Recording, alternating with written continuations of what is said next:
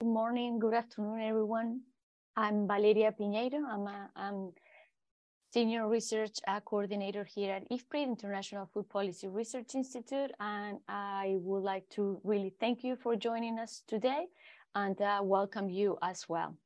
So we have a very nice um, agenda today.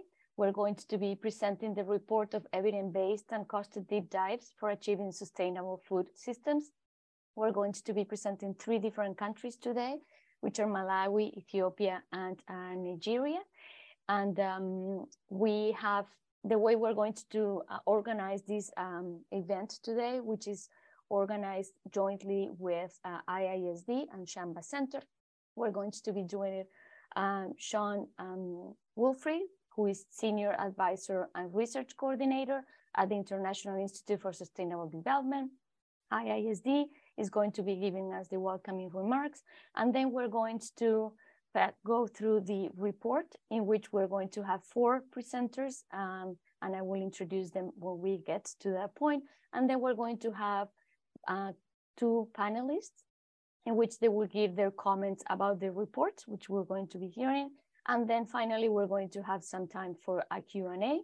Um, for that, if you would like to ask uh, your questions, you can always um, participate um, putting uh, your questions in ifpri.org or Facebook or LinkedIn, YouTube, or by asking Ask IFPRI, the hashmark Ask IFPRI on uh, Twitter. So with this, just let me pass the floor to uh, Sean. Sean, welcome. Thank you very much. Great. Thank you very much, Valeria. And uh, good morning, good afternoon, good evening, distinguished speakers, colleagues from IFPRI and from the Shamba Center for Food and Climate, and all of those joining us today from around the world. It's my absolute pleasure to give these introductory remarks for this launch of the recently published IISD IFPRI report on achieving sustainable food systems in a global crisis. Now, I was not personally involved in producing the report, which I, I think gives me license to say what an excellent, impressive, and important piece of work it is.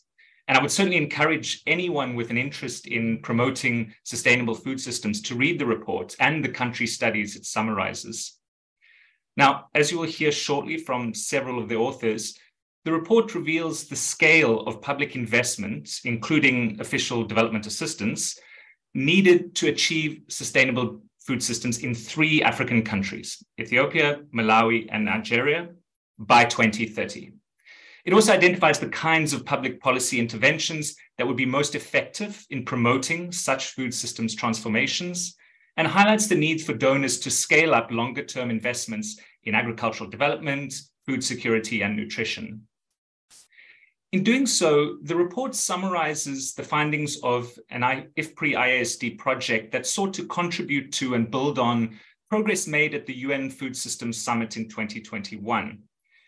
This project, which is supported by the German government and the European Commission, builds on prior collaboration between IISD and IFPRI under the Ceres 2030 project and explores the interactions between interventions to reduce hunger and poverty, to promote healthy diets, and to address climate change, all within the context of food systems transformations in the three project countries. For each of these countries, the project has identified, through a combination of economic modeling, analysis of household demand and stakeholder consultations, a set of policy interventions to transform food systems in a way that ends hunger, makes diets healthier and more affordable, improves the productivity and incomes of small scale producers, and mitigates and adapts to climate change.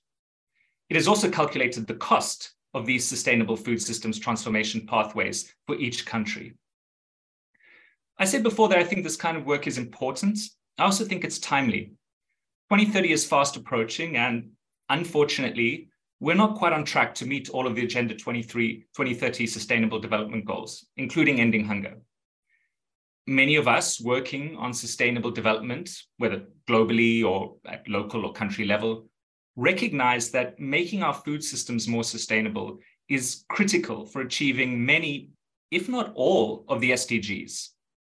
Now, this was a point that was much emphasized during the UN Food System Summit, and one that I think has been increasingly internalized by policymakers around the world since then. 18 months on from the UN Food Systems Summit, the governments of Ethiopia, Malawi, and Nigeria, but also many other countries around the world, are committed to implementing national pathways for food systems transformation.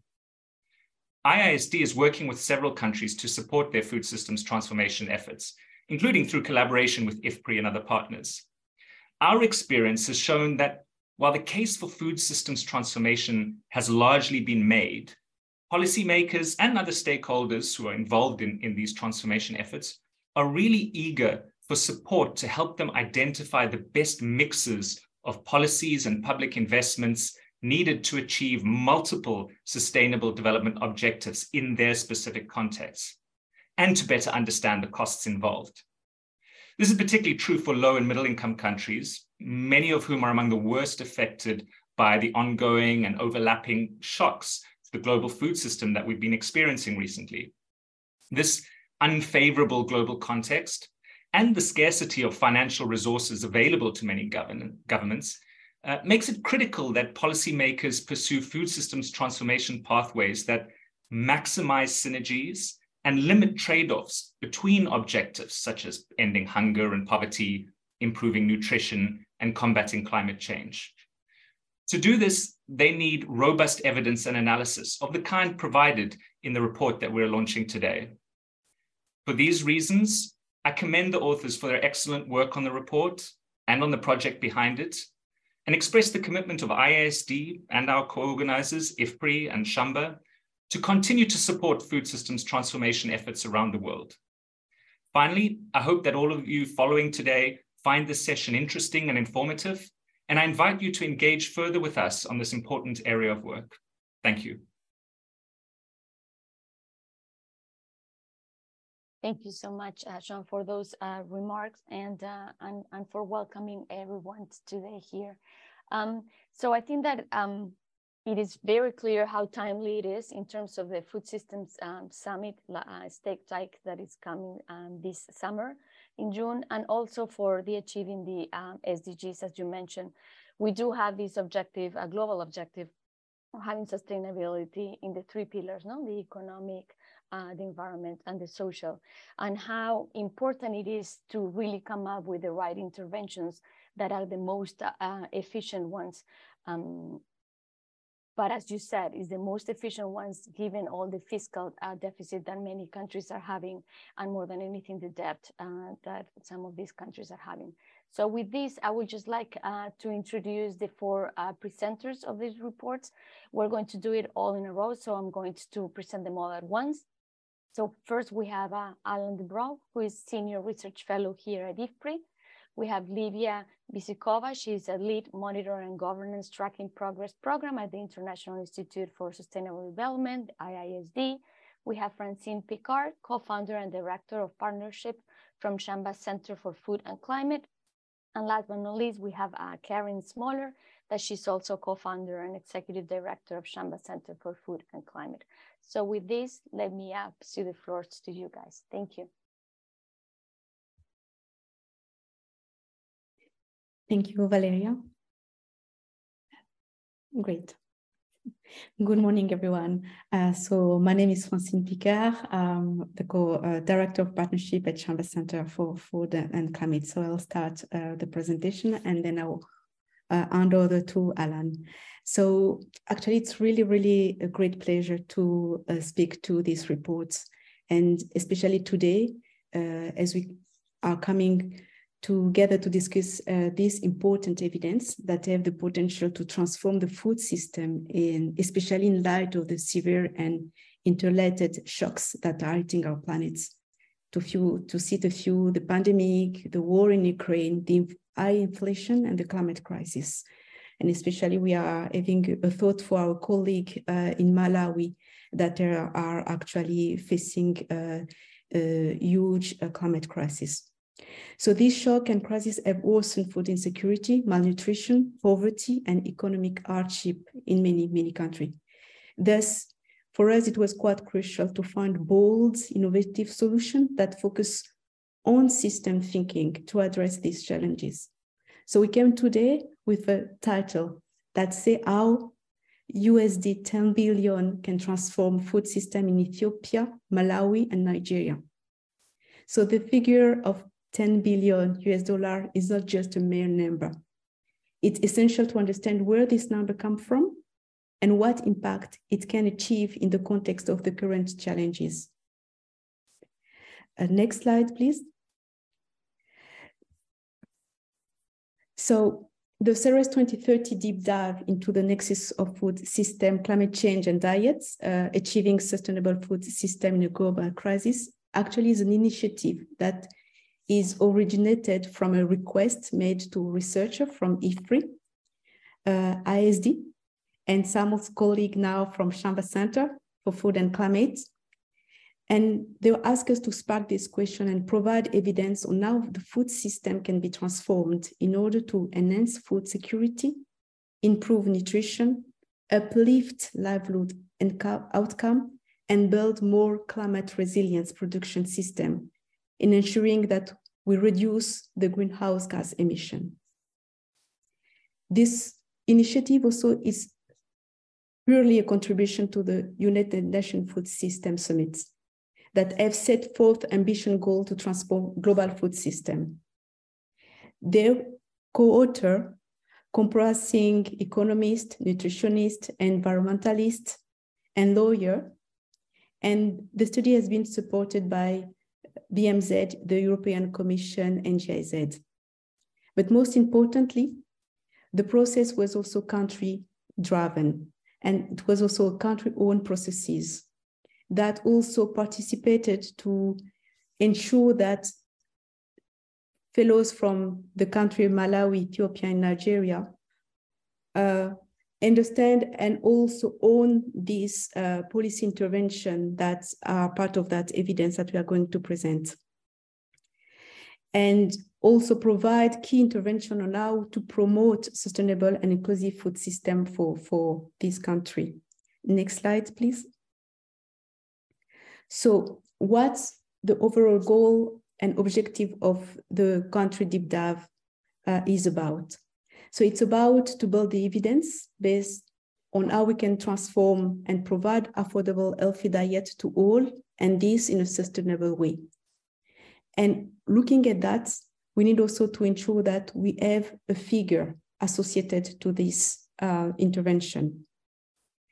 So the CERES 2030 um, if I can uh, remember people, it's the sustainable solution to end hunger. It represents actually the first ever evidence-based that provide a global roadmap with high impact area of intervention and as well as their additional public investment needed to actually end the SDG, to end hunger, double the income and productivity of small scale producer and protect the climate. So we use the CERES 2030 as a basis, pro providing these global studies and try to deep dive into the country. And while we were doing that, we actually include the nutrition outcome. Uh, and also looking at the climate resilience production. So the studies is more ambitious. It's actually to ensure that we can transform the food system in the country, looking at the overall SDG2. And we bring that study to uh, Ethiopia, Malawi, and Nigeria. Next slide, please. So the good news, because there's a good news around this number, this 10 uh, billion US dollar. So the good news is like we, it is possible to, to achieve sustainable food transformation in these three countries. The figure we have it, we are, it's a bit, I'm a bit redundant, but it's really also clear to understand what uh, this figure mean.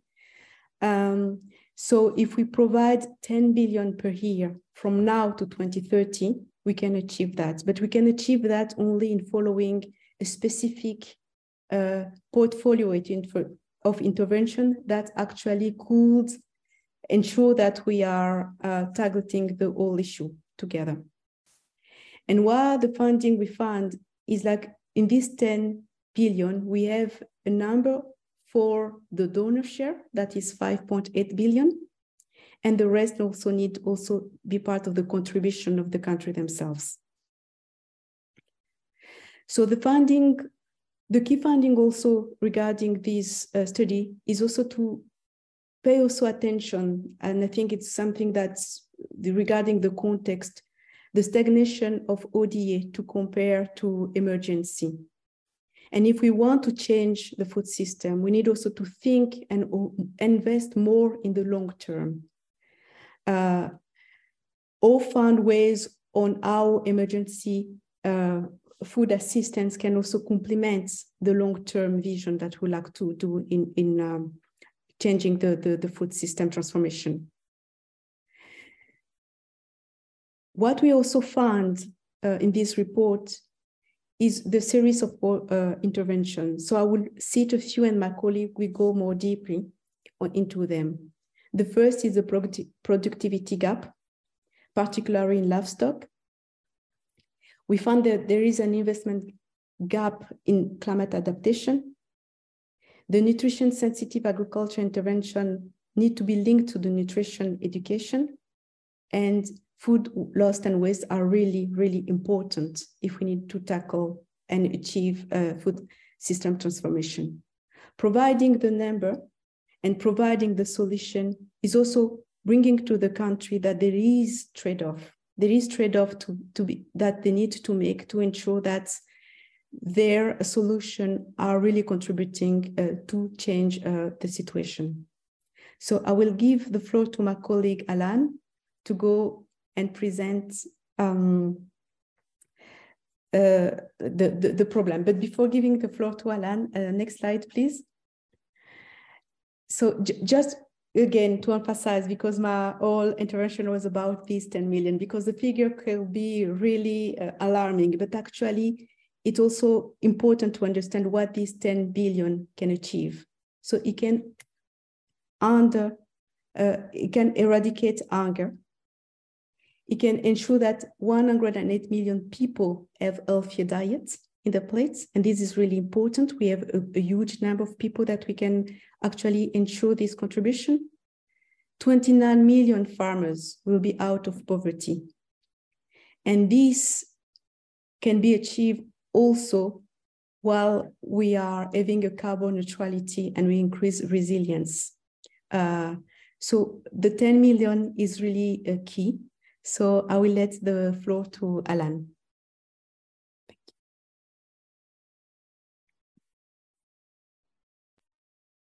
Um, thanks, thanks, Francine. Uh, can we see the next slide, please?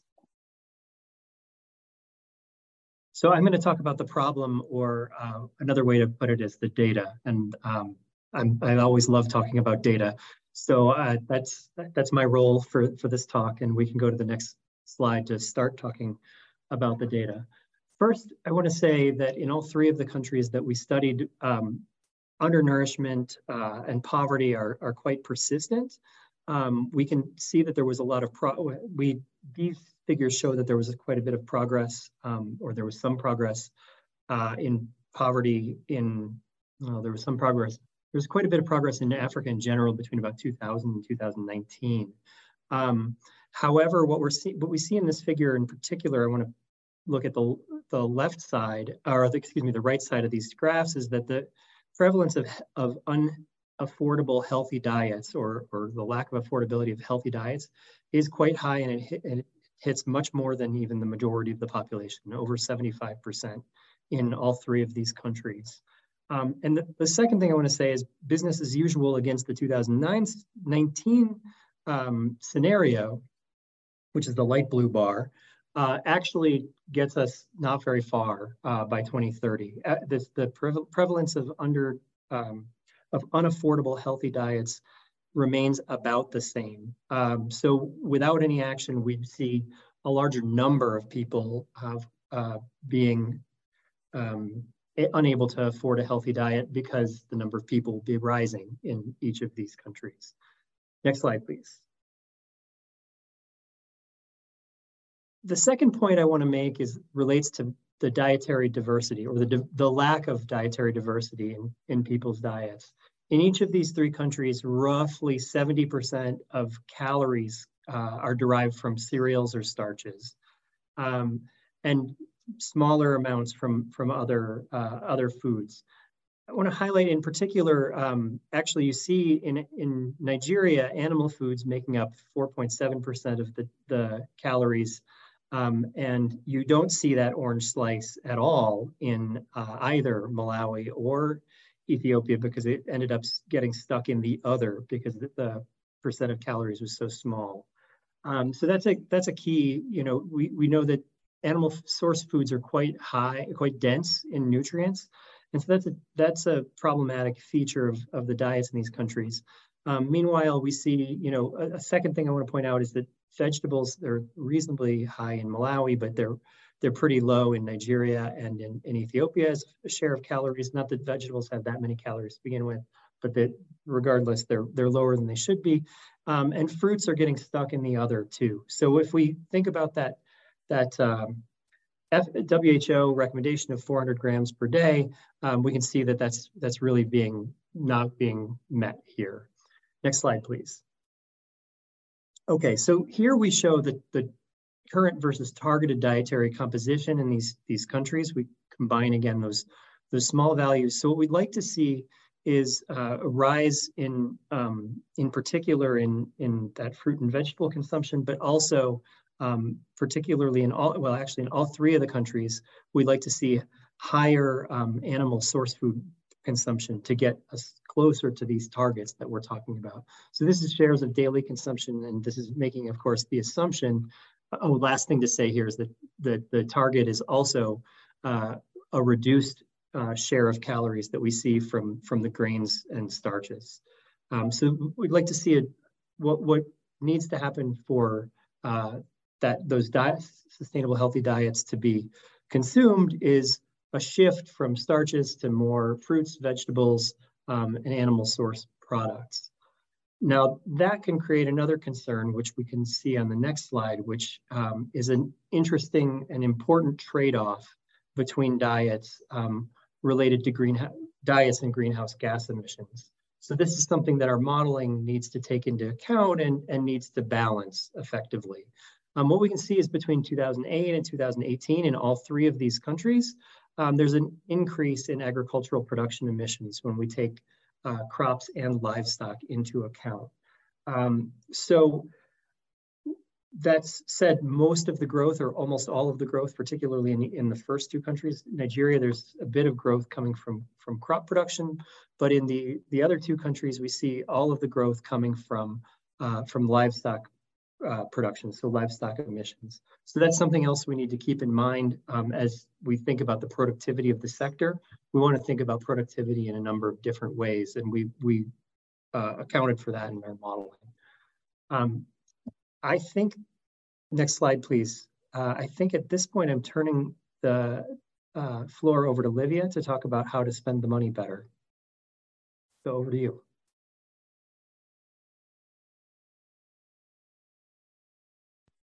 Thank you. And I'm also delighted to be part of this presentation and also of the project to work with colleagues. And thank you, Alan and Francine, for the introduction.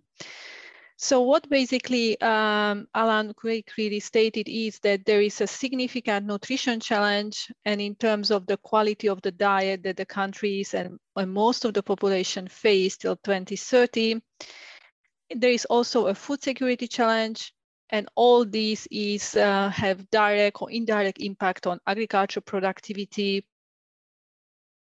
agriculture production and duration of smallholders.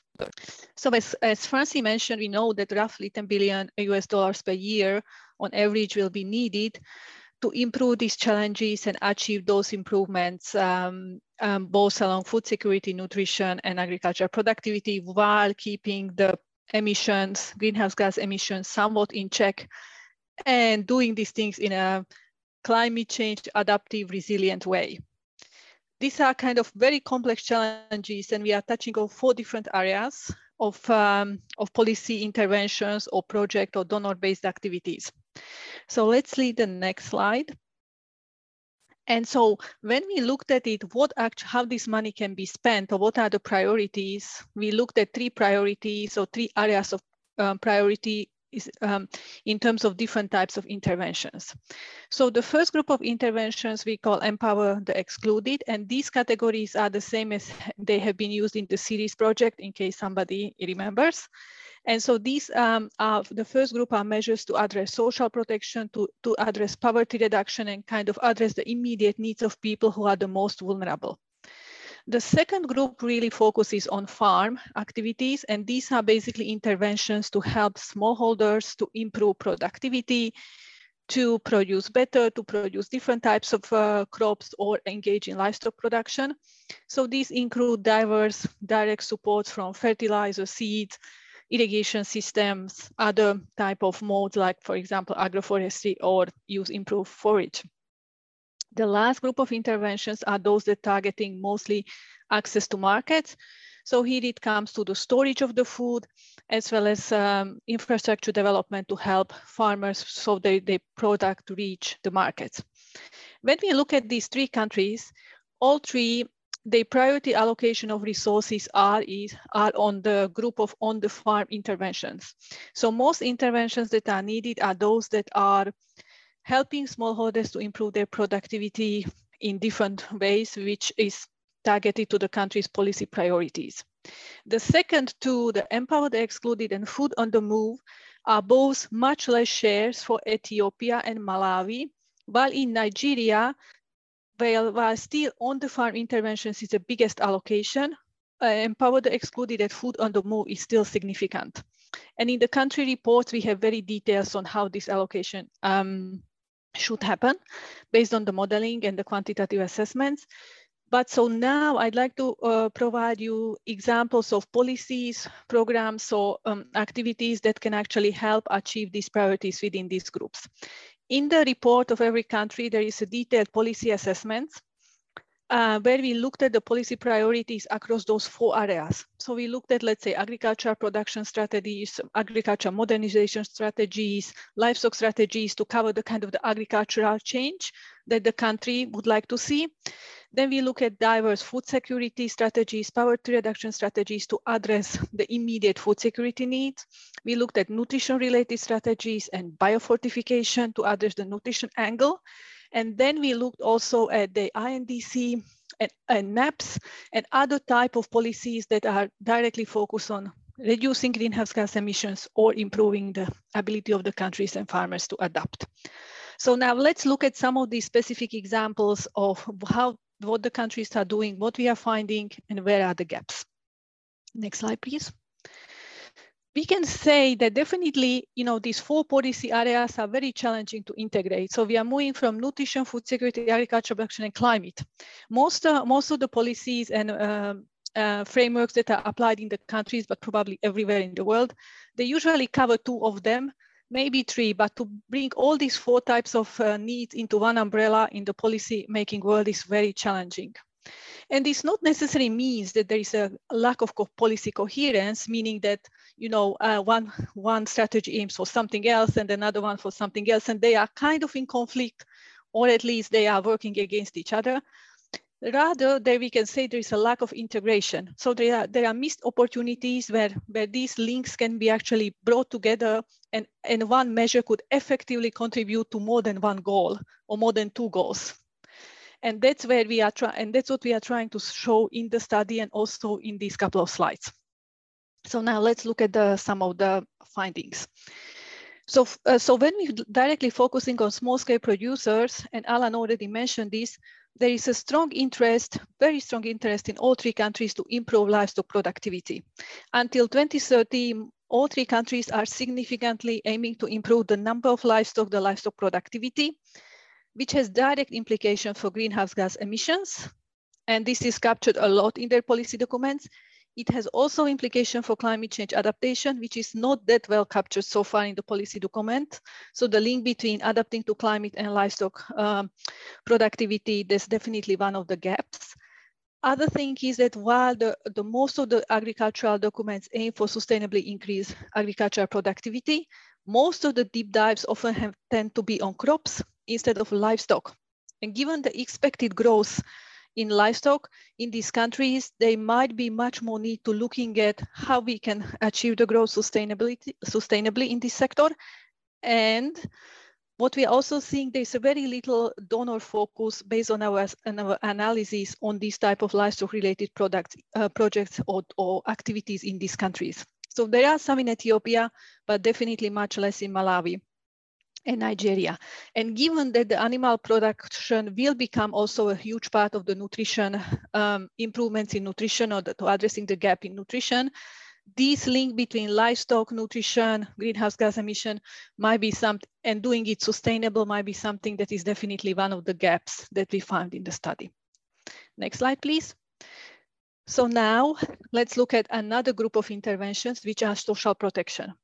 All the countries have in place effective social protection programs that have been, that have been uh, applied and um, um, introduced for many, many years. One uh, interesting example of a social protection uh, social protection program that kind of feeds into the thinking that we are trying to do in this project in our finding is the Malawi example, where there is actually specific focus on nutrition. In most, uh, in most other countries, the social protection does not provide specific link to nutrition. So this is again something, an opportunity that for when these social um, uh, protection projects or programs are designed, some attention to developing targeting nutrition information or support so that while we are improving the income of the most vulnerable, we are also thinking about the composition of their diet uh, could be an opportunity. Um, next slide, please. The other group of intervention is nutrition. As Alan said, the strong uh, part of this project is to improve nutrition and to address nutritional challenges, in, in, including having more diversified diet and moving away on a strong focus on starchy food or grains. In most of the countries, there are any specific initiative targeting nutrition education or developing, um, supporting uh, nutritious food products uh, to improve the, the availability of nutritious food. But as also Alan said, over uh, in the findings, it is um, really shown that the, the largely the nutritious foods are unaffordable. So in order to address this issue, and we talked about the smallholder production, there is definitely need to a specific focus on um, integrating um, access to nutritious food into social programs, addressing the linkages between agricultural production and nutrition, because this is one of the gaps in the studies that while agriculture production look often looks at the climate link and somewhat food security, the link between agricultural production and changes in agricultural production and nutrition is not that well captured in the country's policy documents nor projects. There is an interesting example he listed from Nigeria, where they diversify between uh, nutrition-focused education for urban areas, where the needs are different. Access to nutritious food is different costs are different, incomes are different compared to rural areas where it's actually, this is kind of that link between nutrition and production, for example, that they actually really talk about how to improve access to cold storage and other types of system that helps preserve nutritious foods and make, the, uh, make possible to access them to the market. And these kind of linkages are really interesting that coming out from this project that are often lack in the policy world or at least not captured enough. Next slide, please. Climate change and adapting to climate change. As I mentioned, um, the improvement and expected growth in the livestock sector in all, uh, all countries creates an unprecedented production of greenhouse gases that, that countries are working on to address and they're addressed in, included in their INDCs.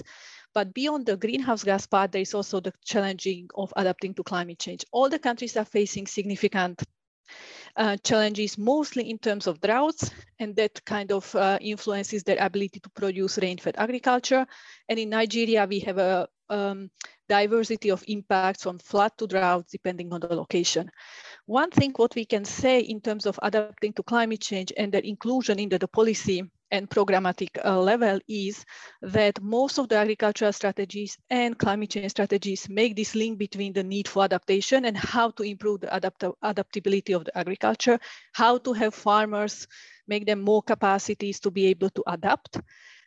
There is there there is some link to food security, but definitely the link between what are what these adaptation efforts and improved adaptive capacity means for nutrition is in most of these strategies captured to a very limited scale, or sometimes it's not captured at all.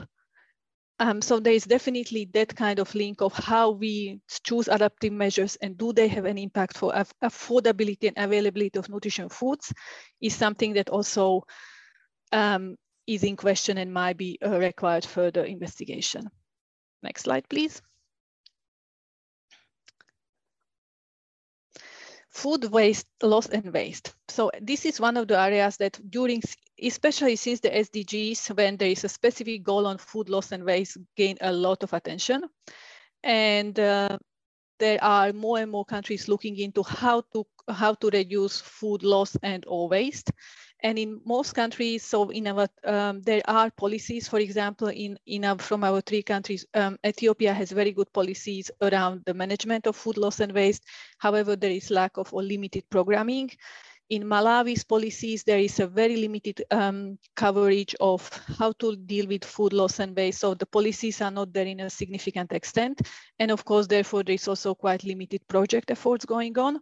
In Nigeria, the issue of food loss and waste is directly linked to agricultural development and agricultural transformation through promoting post reducing post-harvest loss and promoting infrastructure to save um, perishable food and therefore, you know, um, contribute to nutrition. So this is against a link where we are actually addressing multiple challenges of the food system from nutrition, food security, and agricultural transformation.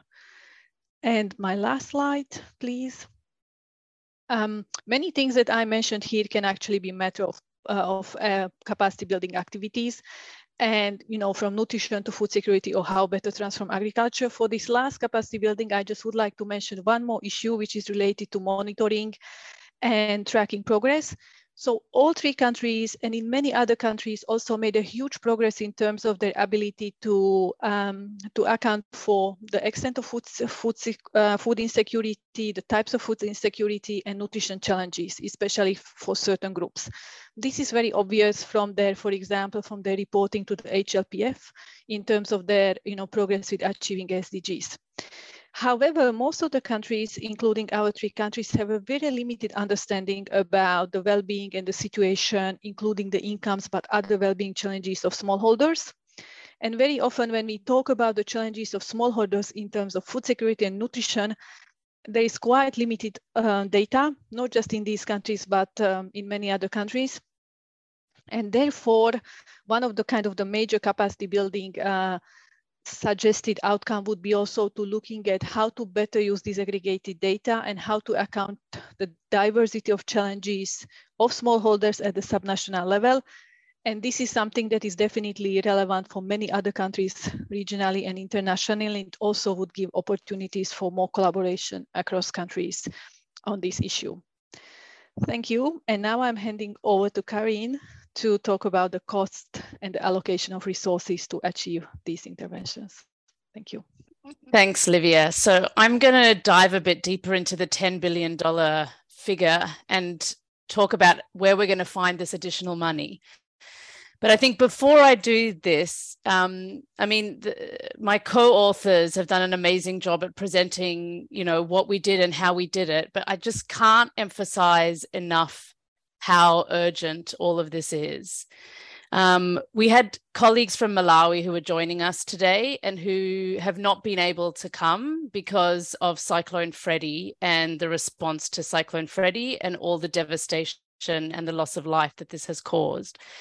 So, all the countries that we've been working with are facing this reality of the effects of climate change. And yet, as Alan showed, we still haven't solved these core basic social problems like hunger, poverty, and the fact that diet, healthy diets, are just simply out of reach for most of the population. So, in this light, 10 billion may sound like a big number, but it's actually a, a tiny amount of money for the kinds of problems that we're trying to solve and the scale of problems that we're trying to address. And I think what's so um, what's what's so um, hopeful about this project is that we are not trying to just solve one problem. We're not trying to just solve climate change. We're not trying to just solve nutrition. We're not trying to just solve poverty. We've really put together a very integrated, holistic research agenda or research goal where we are trying to solve for multiple outcomes. And I think Livia's really showed in detail what that would mean in these three countries and where the priorities would need to shift from what's being done currently to what would need to be done to get there. But yes, we do need extra money and where's it going to come from? So let me just dig in a bit so we can have the next slide and just look a bit more deeply into that $10 billion. So if you see this slide here, you see um, how that 10 billion is divided between the three countries. And then what you see in light blue is the share of those resources that have to come from domestic resources, so from the government uh, raising taxes, borrowing more money, et cetera, et cetera. And in the dark blue, we see um, the money that has to come from external resources, um, from aid or other external resources. And what you see here, I think interestingly, is that most of the additional money is going into Nigeria and Ethiopia, given how huge these countries are and how big their populations are. So about, you know, half, most, you know, half of the money going into Nigeria, four and a half billion going into Ethiopia, and half a billion in Malawi. But I think also given where they are in terms of their capacity to mobilize domestic resources, we see the bulk of the resources that have to go to Malawi needing to come from external support. Whereas in Nigeria, almost half the support comes from domestic resources and a little bit less in Ethiopia. So the governments of Nigeria and Ethiopia needing to do a lot more um, in order to raise those additional resources to achieve these challenges. Next slide. Is there more money available? Or do we believe what we hear everybody say that aid budget, budgets are shrinking and there's no more money available? So where are we going to get this money from? So now I'm going to zoom in on this external resources. And what I want to show you is um, a slide or a, a figure that looks at the evolution of aid to agriculture and food security, where in green, we're looking at the contribution from the G7, which is still the the, the, the seven countries where the bulk of aid comes from, and then in green, the non-G7 countries. And in our shades of light, light green and light gray, we're looking at how much money, um, sorry, in our gray, we're looking at how much money is going to emergency food assistance. And in our green, we're looking at how much money is going to achieve that longer term agenda. That is what we're interested in these studies. So I think what you can see here, we look at two periods. We look at the period before the G7 made this commitment um, in 2015 to lift 500 million people from hunger and malnutrition, this famous Elmau commitment that was made by the G7. So we look at the three year period before that and the three year period after that. And what we can see, the good news is the aid budgets are growing we have more money available today than we did before the G7 made this commitment to lift 500 million people out of hunger and malnutrition. So there is more money available. But importantly, what we see is that the money going into the long term agenda is stagnating at around $12 billion, whereas the money going to emergencies is almost doubling. And that's why I think one of the key messages or one of the key challenges this is normal. We've gone from crisis to crisis, we've gone from shock to shock. When we have a shock and we have a crisis, what happens first is you need to get emergency assistance. But what we see here is the, really the importance of us needing to now leverage some of that emergency assistance for the long term agenda so that it's contributing to that resilience building, to that longer term food security reduction, the longer term poverty reduction, and ultimately better quality diets for everyone. Next slide. and I think this is my last slide. Um, what we what we show you here now, which I think is also interesting, is to show you the investment gap between what countries are currently receiving in terms of support compared to the, the long-term agenda compared to the emergency food assistance and what they would need to get out of this current crisis. So what we can see here in the dark colors on the left-hand side of each graph is how much money these countries are getting for the long-term agenda in terms of aid. And in the right-hand bar in gray, you're seeing how much they're getting for emergency food assistance. In the solid bar, we see what they get, and in the in the in the lined bars, we're seeing what they need.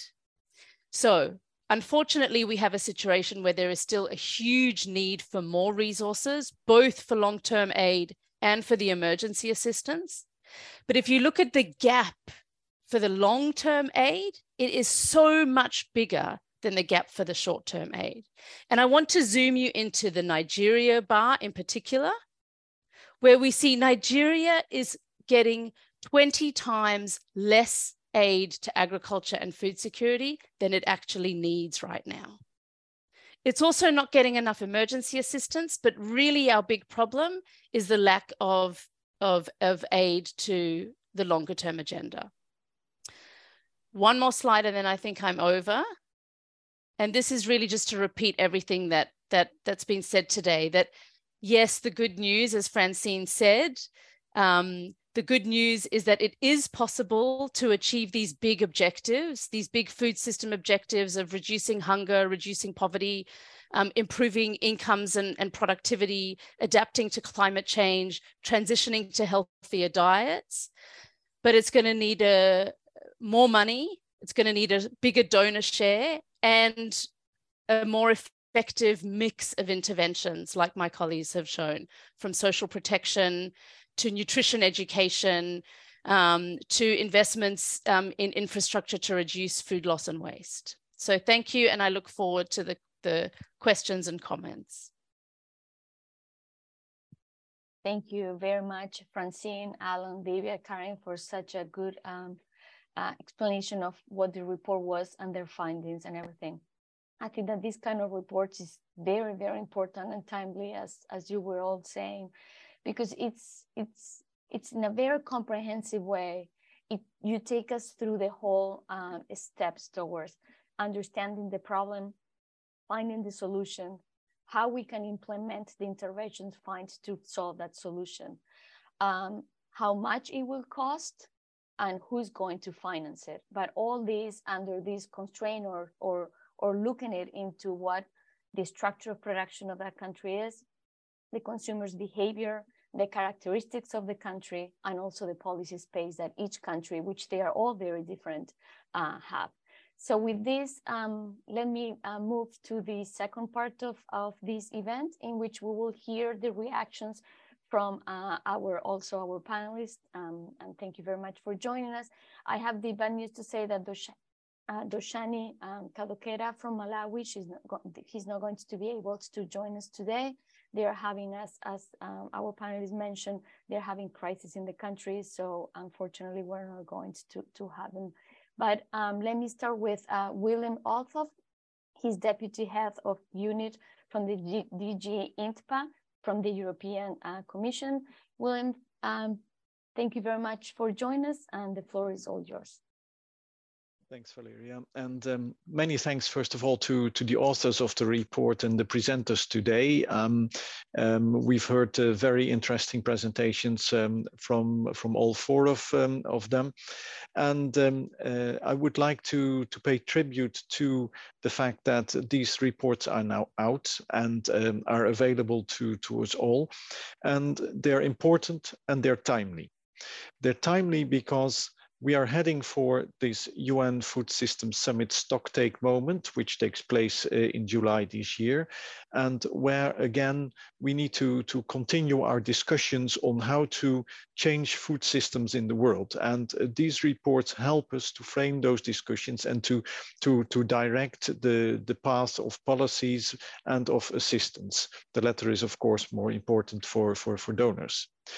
Um, we're also having later this year the SDG review at the UN General Assembly. And I think this, these reports are also important in that framework and, and feeding into the discussions, particularly because they are um, referring so many things uh, or they, they're connecting so many things um, in the framework of food systems change. Uh, elements related to, to, uh, to climate change, elements related to nutrition, elements related to biodiversity, um, let's say our, our common global agenda, uh, not only on the SDG 2, uh, which were highlighted in, in the presentation, but with all kind of links to other SDGs. So I, I think this is really timely, it's important.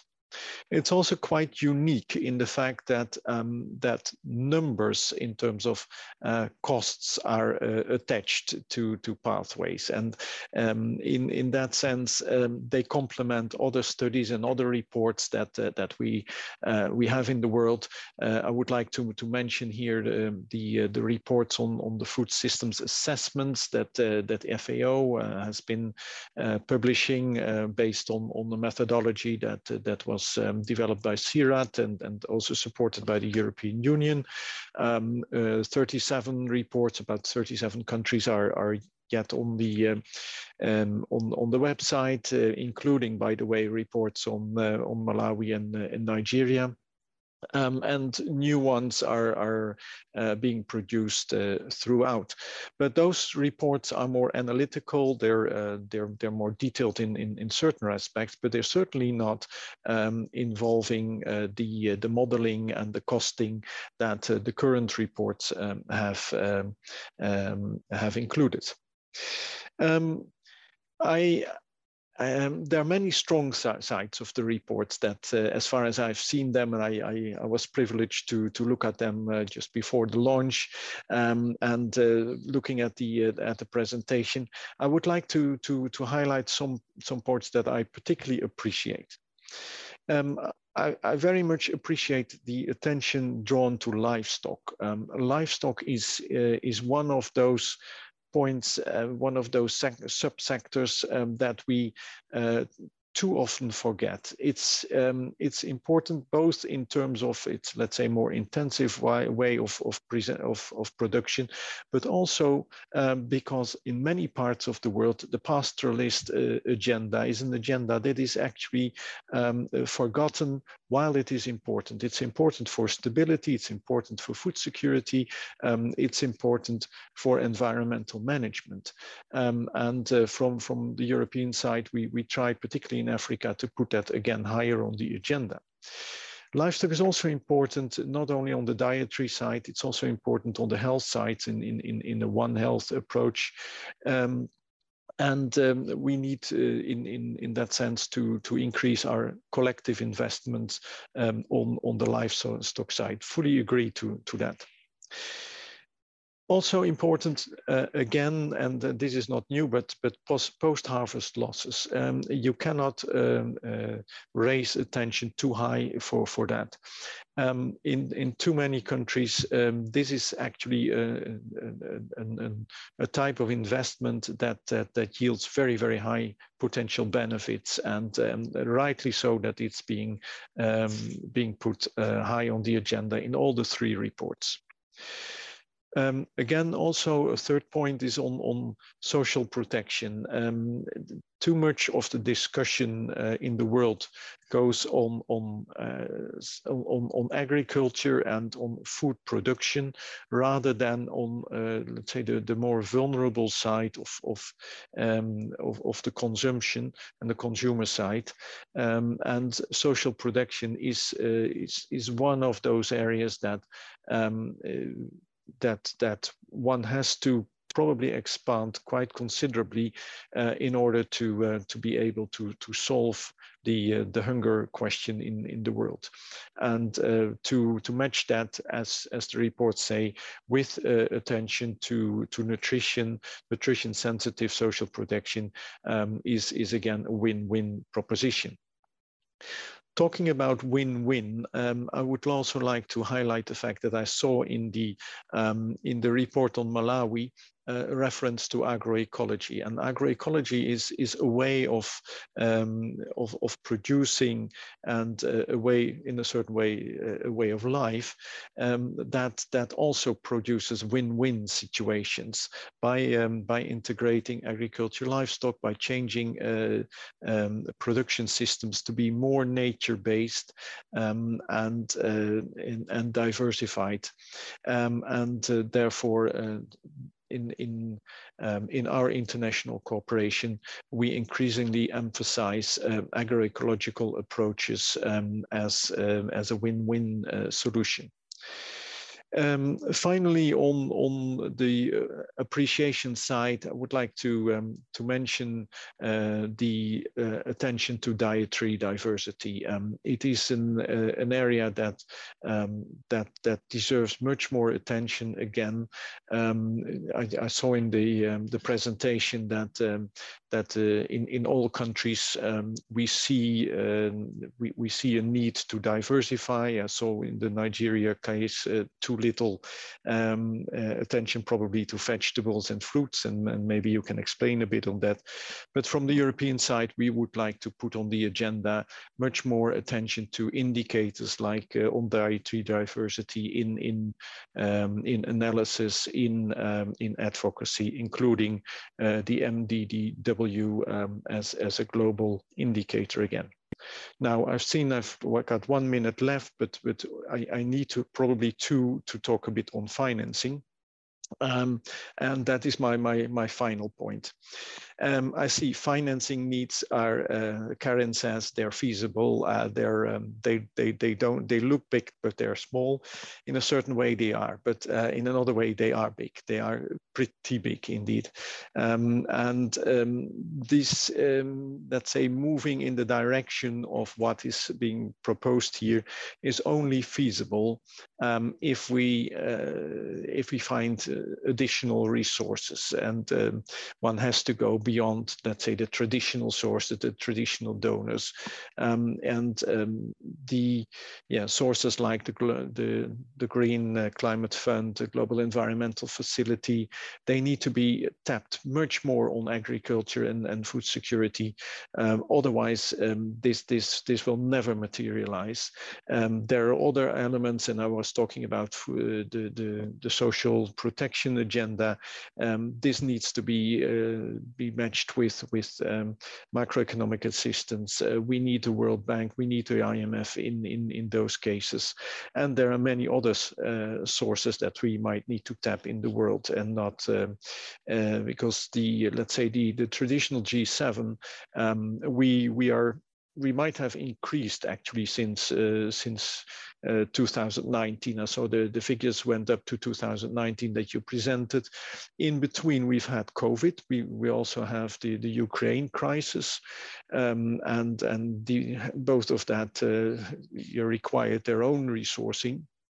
And um, um, speaking for the European side, I think in 2022, uh, we've gone up with our support both on the humanitarian development side.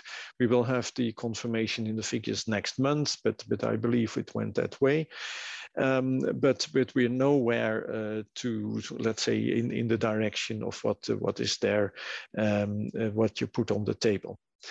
Um, so um, yes, we see a humanitarian uh, financing going up, development financing relatively stable.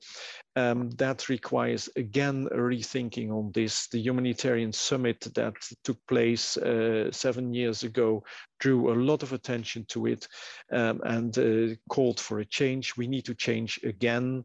Um, uh, from our side, we have put forward uh, the initiative around the, the, Global Network Against Food Crisis, which is a platform to, to draw attention to it, but also to improve the synergies, um, which again should then um, reduce the, the need uh, for further investments. So um, uh, lots of things on our agenda a lot of appreciation for the reports. Um, uh, they point in the direction of, of solutions, uh, but we need to, um, to continue our dialogue and our mobilization in terms of resources, financial, human, and mental. So back to you, Valeria. William, thank you so much. Um, I think that you highlighted many good things about the report and many uh, important issues that you think are relevant. I think that I really like the way you set it up in almost like two blocks. The first one was um, we do have the technologies.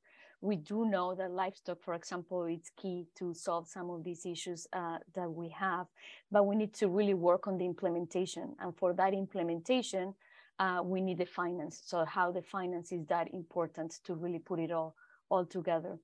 And then the other thing that also the uh, panelists mentioned is to really make sure that we have the differences between how we looked at the problems in the short term, that it is more the humanitarian response that you just mentioned, compared to the longer term vision that is more working onto the resilience uh, of the agricultural uh, systems. So thank you very much. And with this, let me uh, pass the floor to Catherine Wenning. She's Senior Policy Officer from the Federal Ministry of Economic uh, Cooperation and Development from BMZ. Catherine, thank you very much for joining us today. Welcome. Floor is all yours. Thank you very much. Thank you also to my previous speaker. And there is many, many points that we uh, fully agree. This is very timely, uh, extremely important work. Uh, BMZ is committed to um, food systems transformation. We renamed our special initiative to the transformation of agriculture and food systems. And um, of course, we um, last year, also due to the crisis, we spent um, or we uh, supported as much as ever before with 3.5 billion um, food and nutrition security and rural development. And uh, this is uh, why, for us, comprehensive reviews on, um, on what is necessary, where are the gaps, and what is currently done across um, uh, all donors is so important to know um, to know where the gaps are. Um, as um, Francine Picard put it so um, so fittingly, these reports show the numbers as well as the solutions and uh, they provide evidence base for policy. And this is also why we support it. We've seen also that in practice, in our discussion when we are in countries and talk to our partners, as was, for example, the case in Malawi, they form a very good discussion ground and uh, basis for, uh, for uh, cooperation. Um, we take some very important aspects from uh, these reports. One is the interrelationship between uh, food systems, climate change, healthy diets, and uh, productivity. And we, we take from that that especially in the area of climate change, there could be more and there could be better. That is a very important um, uh, information for us. Then also, as uh, the previous speaker said, and um, as many speakers before stressed, um, there is a challenge of balancing, of course, um, the response to the immediate crisis with long-term transformation and investment. Um, the, the immediate crisis of the various crises uh, that, uh, that currently take place, of course, took our um, took our investment, uh, took our focus, and will continue to do so because those crises won't end immediately. So these inputs on how to to also invest in the long-term transformation is an important one. Um, um, we also would like to stress um, what you said about social protection and the uh, nutritious relevant aspects that are sometimes lacking in social protection networks, also one of our uh, main focus, and thus uh, very important. Finally, um, the, well, the overall result that food systems transformation is a complex and challenging task, but not an insurmountable one, is also important to us if, uh, of course, if the commitment um, is there. And 10 billion sounds like a lot of a lot of money, but as Carin Smaller said, the um, the effects of if the transformation not takes place and the costs that will ensue and the, the negative impact on systems and on on, um, on people will be uh, will be much much more. So this investment would pale compared to to the result. And Willem Olthof also said this is an extremely important year. This is why these reports are so timely. Uh, we will have the uh, the stock taking event of the UN Food System Summit, where countries will discuss also their national pathways and how they are implementing or would like to implement their plan um, uh, of their food system transformation. So uh, a hugely uh, important um, um, input, input for all these international discussions and of course for the halftime of SDG 2 and um, the success of what still needs to be done. Hmm. Um, we also would like um, to stress on the data. You made one point on the data uh, on the data that is very important. That sometimes that sometimes data also is lacking in very important aspects when it is disaggregated. Um, for uh, for us, that we support feminist development cooperation, feminist development policy, like seeing also data on on groups that um, on on women um, on how they're differently affected is very important for us on an international level uh, this is also why we support uh, indicators like the MDDW because they add uh, additional aspects to the data discussions, um, also linking into my previous speaker. Um, but overall, thank you so much for this very important work, for the basis, evidence base that you give policymakers for the decision making. Um, and also thank you for giving me the slot to speak today. Thank you so much, uh, Catherine. Um, as you pointed out, evidence is, is key. So, uh, so having these kind of reports, how important it is for, for, for, for many stakeholders, but policymakers, some of them. So with this, let me just move to the uh, Q&A. We actually have very uh, good questions that you've been uh, placing in the many different uh, that we have. If you still want to ask any questions, you can do it at ifpri.org, Facebook, LinkedIn, YouTube, or using the hashtag of, uh, AskIFPRI on uh, Twitter. So the first question that we have today is from uh, Jasmine Kutumel uh, from Germany. And the question is, how is coordinated action plan as a next step? Will there be local coordination to facilitate a systemic response to identify solutions? And I think that uh, um, maybe Francine, if you want to have a, a first uh, chance to answer this question, thank you. Uh, thank you, Valeria. So I think my, I will provide maybe two entry points. The, the first one is like the, the in the overall dialogue on food system transformation, there was a strong appeal for a systematic approach.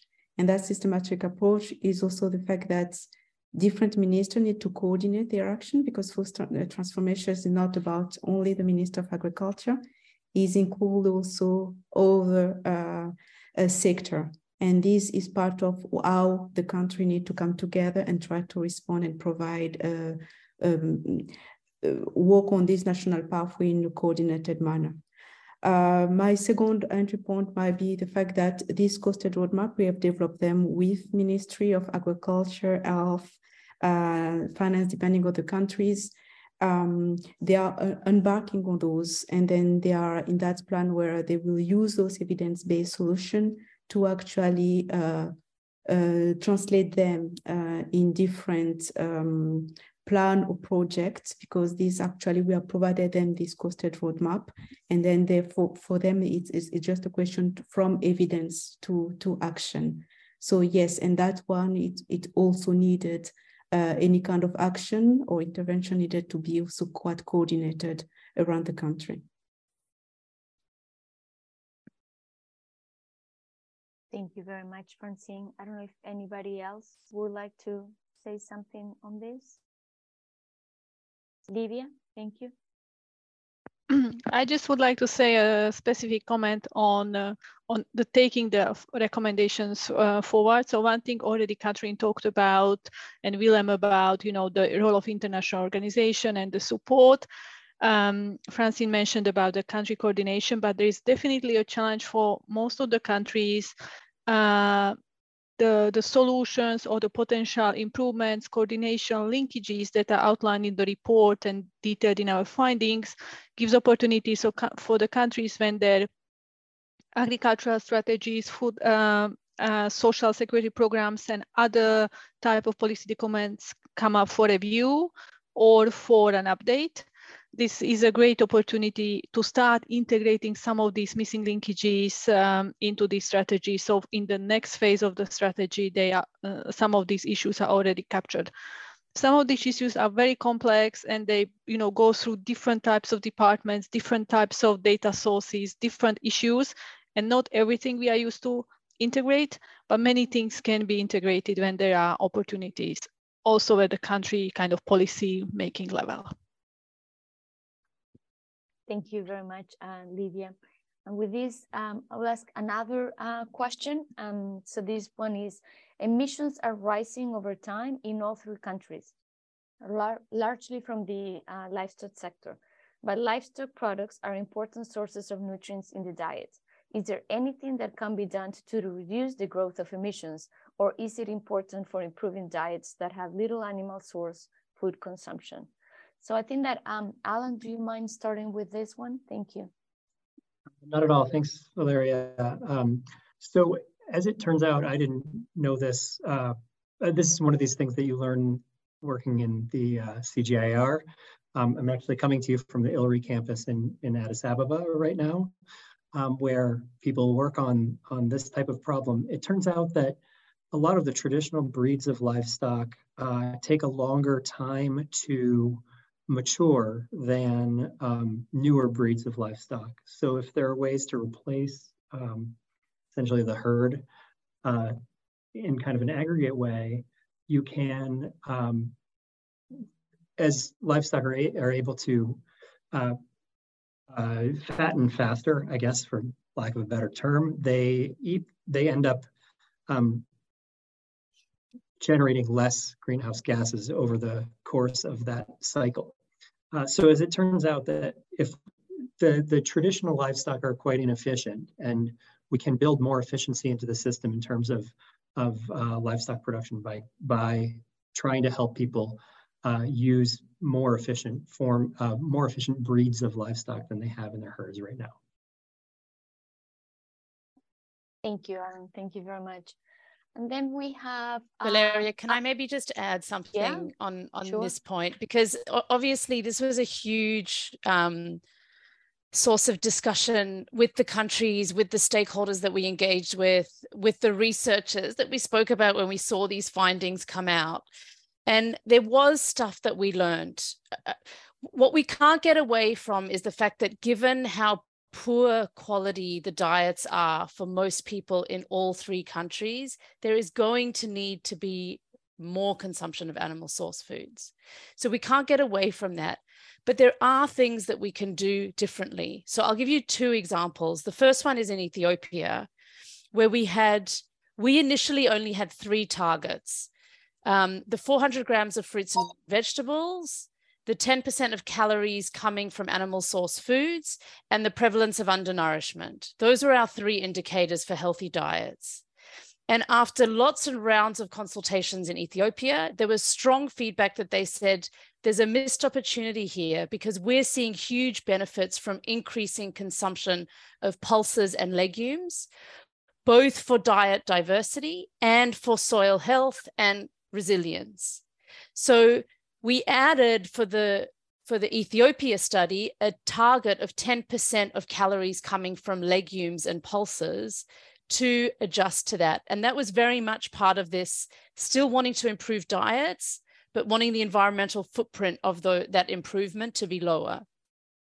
And the other example I'll give is I don't know if you remember the slide that Alan showed, where you showed the growth of emissions, and most of it was coming from livestock and less was coming from crops with the exception of Nigeria, where we did see a rise of emissions coming from crops. Now, what we found when we looked deeper as to why that's happening, at one point, Nigeria has made a priority of introducing more rice production. So, one of Nigeria's food security strategies was to invest and prioritize in rice production. And that might have been a very good decision for food security purposes. But in terms of emissions, it may not have been because we also know that rice is one of the crops that has the highest source of greenhouse gas emissions. So when you're thinking about your food security strategy and which staples you want to be prioritizing, this has to be one of the factors as well. It's not just about livestock. Thank you, Carin. Thank you very much. Um, so with this, um, let me ask uh, one, one more question to, to, all of you. And this comes from uh, Isabel. Um, and the question is, what are the main targets of investment? Education, infrastructure, empowerment, tools, programs? If somebody can elaborate on this about the interventions you actually model. Thank you.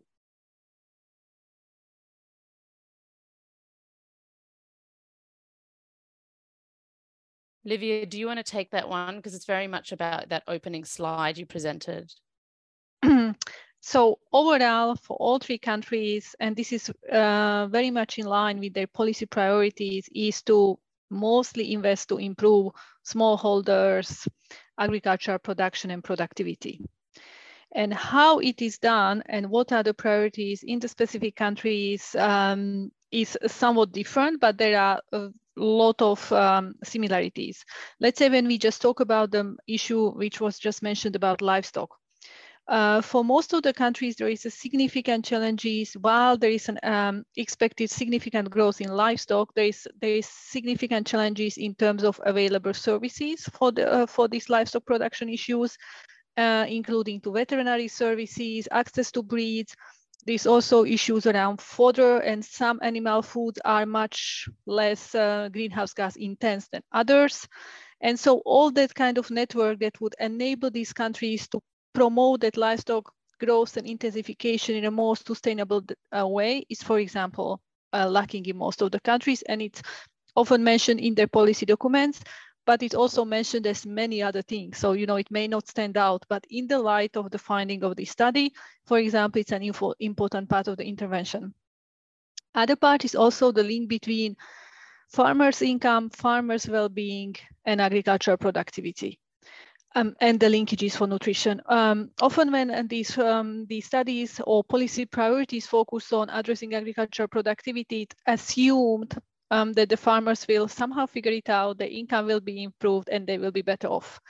But from the farmer side, and this is also talks about Katrine, there's, there's a very little disaggregation of the actual income, actual improvements in well-being, actual improvements in nutrition, and also between gender and places. So again, um, looking, targeting these interventions um, at the farm level for um, especially from the point of view of the finding of the study, taking um, approach from the nutrition, uh, from the poverty reductions um, part as part of the uh, smallholder and agriculture productivity improvement would be very important uh, for these countries.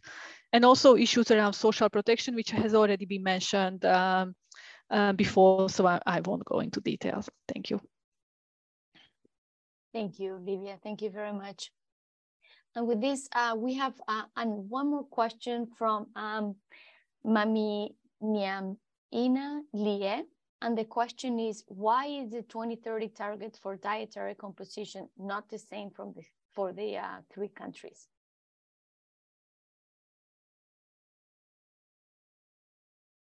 So maybe I can take that if you like.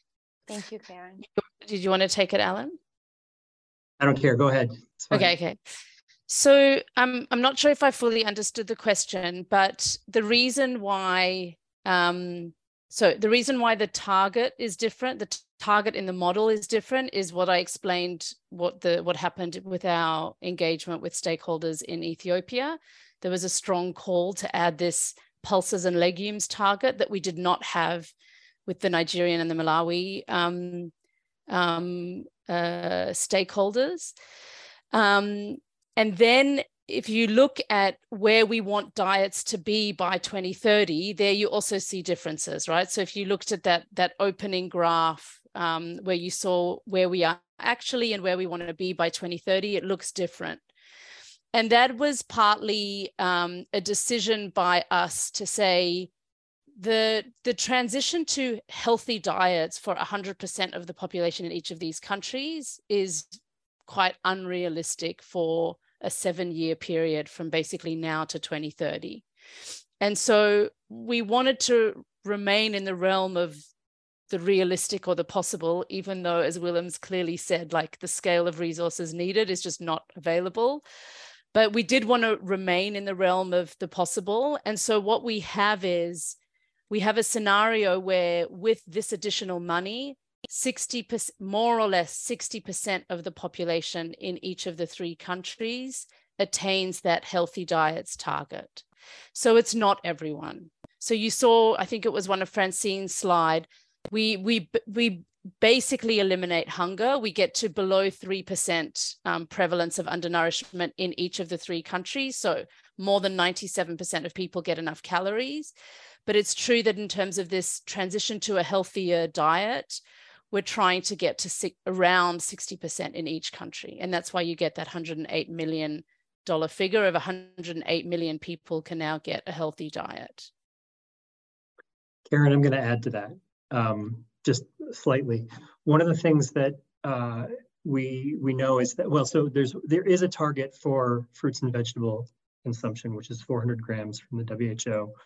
Uh, there is no actual target for pulses and legumes consumption or animal source food consumption or any other type of consumption. So we there you're flying either blind or you have to fly with say the Eat Lancet diet, which has uh, its own problems. Just as, a, as an example of a of a of a diet that that people have proposed. Um, as a result, what we did is we decided to try to target, for, as, as Carin said, for realistic improvements in the other categories um, in the types of foods that people were able to reach. And we were trying to look at, again, like getting at a, a minimum dietary diversity with that as well. Um, so that's, I think, where, where that was coming from. Just want to, now that I've said the words minimum dietary diversity, I want to comment on the, um, the two uh, discussants who both uh, rightfully mentioned the, the uh, minimum dietary diversity amongst women as being a, a key indicator. Um, we like that. In, I'm, I'm a microeconomist most of the time, um, so I love the uh, the micro indicators like the the MDDW. We we measure it all the time. It's just tricky to measure when you're modeling um, what's happening to MDDW because it's much more complicated to disaggregate things by gender. Um, so that's why we may not have mentioned it uh, previously. Thanks. Thank you, um, Alan and, and Carin, for, for those answers. Uh, and then we have, I would like just to ask one last one um, for more than one of you, just to see if we can get a, a feeling. So clearly from this um, event and after looking at the report and everything, it is very clear that this kind of work, it is very important and timely. So can you elaborate a little bit in what are some of your thoughts about on ways to build on this work uh, forward? So I don't know if maybe uh, Sean, do you want to, to start with this? Thank you. Sure, thanks, Larry. I mean, I, I think a lot of it's been said already, but one thing that comes out um, of the discussions is this focus on win-wins, on identify using this kind of approach to identify policies which may have benefits for food security, but also for sort of climate change mitigation, adaptation, or uh, public health, et cetera, et cetera. Um, and I think that's great, and that, that makes a lot of sense. I would caution, though, that the politics, the political economy around around food systems transformation means that there will be lots of policies that are inevitable that are not win-wins. And I think it's, it's also important for us, those of us working in this space, to think about um, policy packages. If there are going to be policies implemented that are good for nutrition, but not good on other areas, how can those be combined and integrated with other policies that kind of mitigate the, the trade-offs involved? So not only thinking about these sort of magical win-wins, but also mixes that that really are optimal from a kind of systemic transformation viewpoint. So I think that's very interesting. And I think very quickly to add that you know all of this is fantastic, all the insights being generated from this work replicated elsewhere would be great. Uh, building a kind of repository on what works would be excellent. Making sure that this is accessible to policymakers, that it's in language that policymakers understand and can use very easily, um, and that can be also tested at a kind of you know, national level tested? Does this work in our context? So thinking about the approaches to replicate would also be, for me, uh, something to take this forward. Thanks. Thank you so much, uh, Sean, for this. Um, know if um, Carin, if you have something to add to this, Francine? I think the only thing I would add, and that I've learned from both this experience and, and having been involved in the Ceres 2030 report, um, is that we have to resist the temptation of trying to look for solutions that achieve single outcomes. Because it's those solutions that are often very effective for achieving that single outcome, but that create all these negative and unintended consequences. So, my example of the Nigeria rice um, priority right, was probably a very sound food security strategy for Nigeria and probably made a lot of sense. But if it was done without thinking of what the unintended consequences of prioritizing rice production over another staple, you then don't account for what happens to your emissions and what effects those might be. So every time you're thinking, this is a great idea, this is the solution to this problem, we have to move away from single problem, single solutions. We've got these complex integrated systems that have multiple problems. And when we're looking for solutions, we have to make sure we're achieving multiple outcomes. We have to make sure there is a poverty outcome, a hunger outcome, a climate outcome, a biodiversity outcome. Because when we don't do that, we end up creating all these negative you know the environmental community calls them negative externalities but we create all these negative unintended consequences. And you can do the same if you're pursuing purely climate policies because you want to get to net zero but you're ignoring the social problems. So i think this is for me one of the big key lessons and i think what has to now happen going forward with all kind of policy making and you know global convenings on specific problems Thank you very much, uh, Carin. Um, if no, yes, Livia. Um, just one kind of further steps. I completely agree what was said about other countries' solutions. From a policymaking point of view, the, the next step would be also to kind of looking at the, the activities at the subnational level, implementation challenges, programming.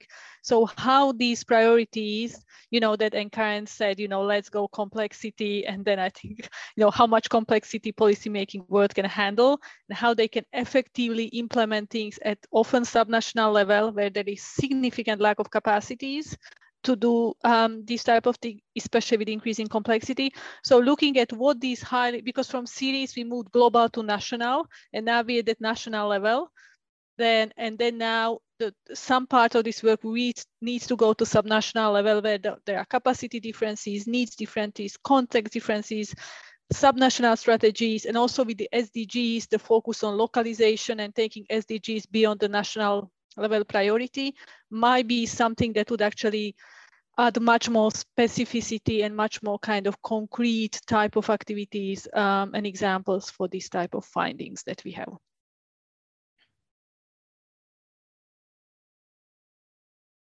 Thank you. Thank you very much, uh, Livia, and thank you. Uh, Francine, do you want to say something? Yes, sure.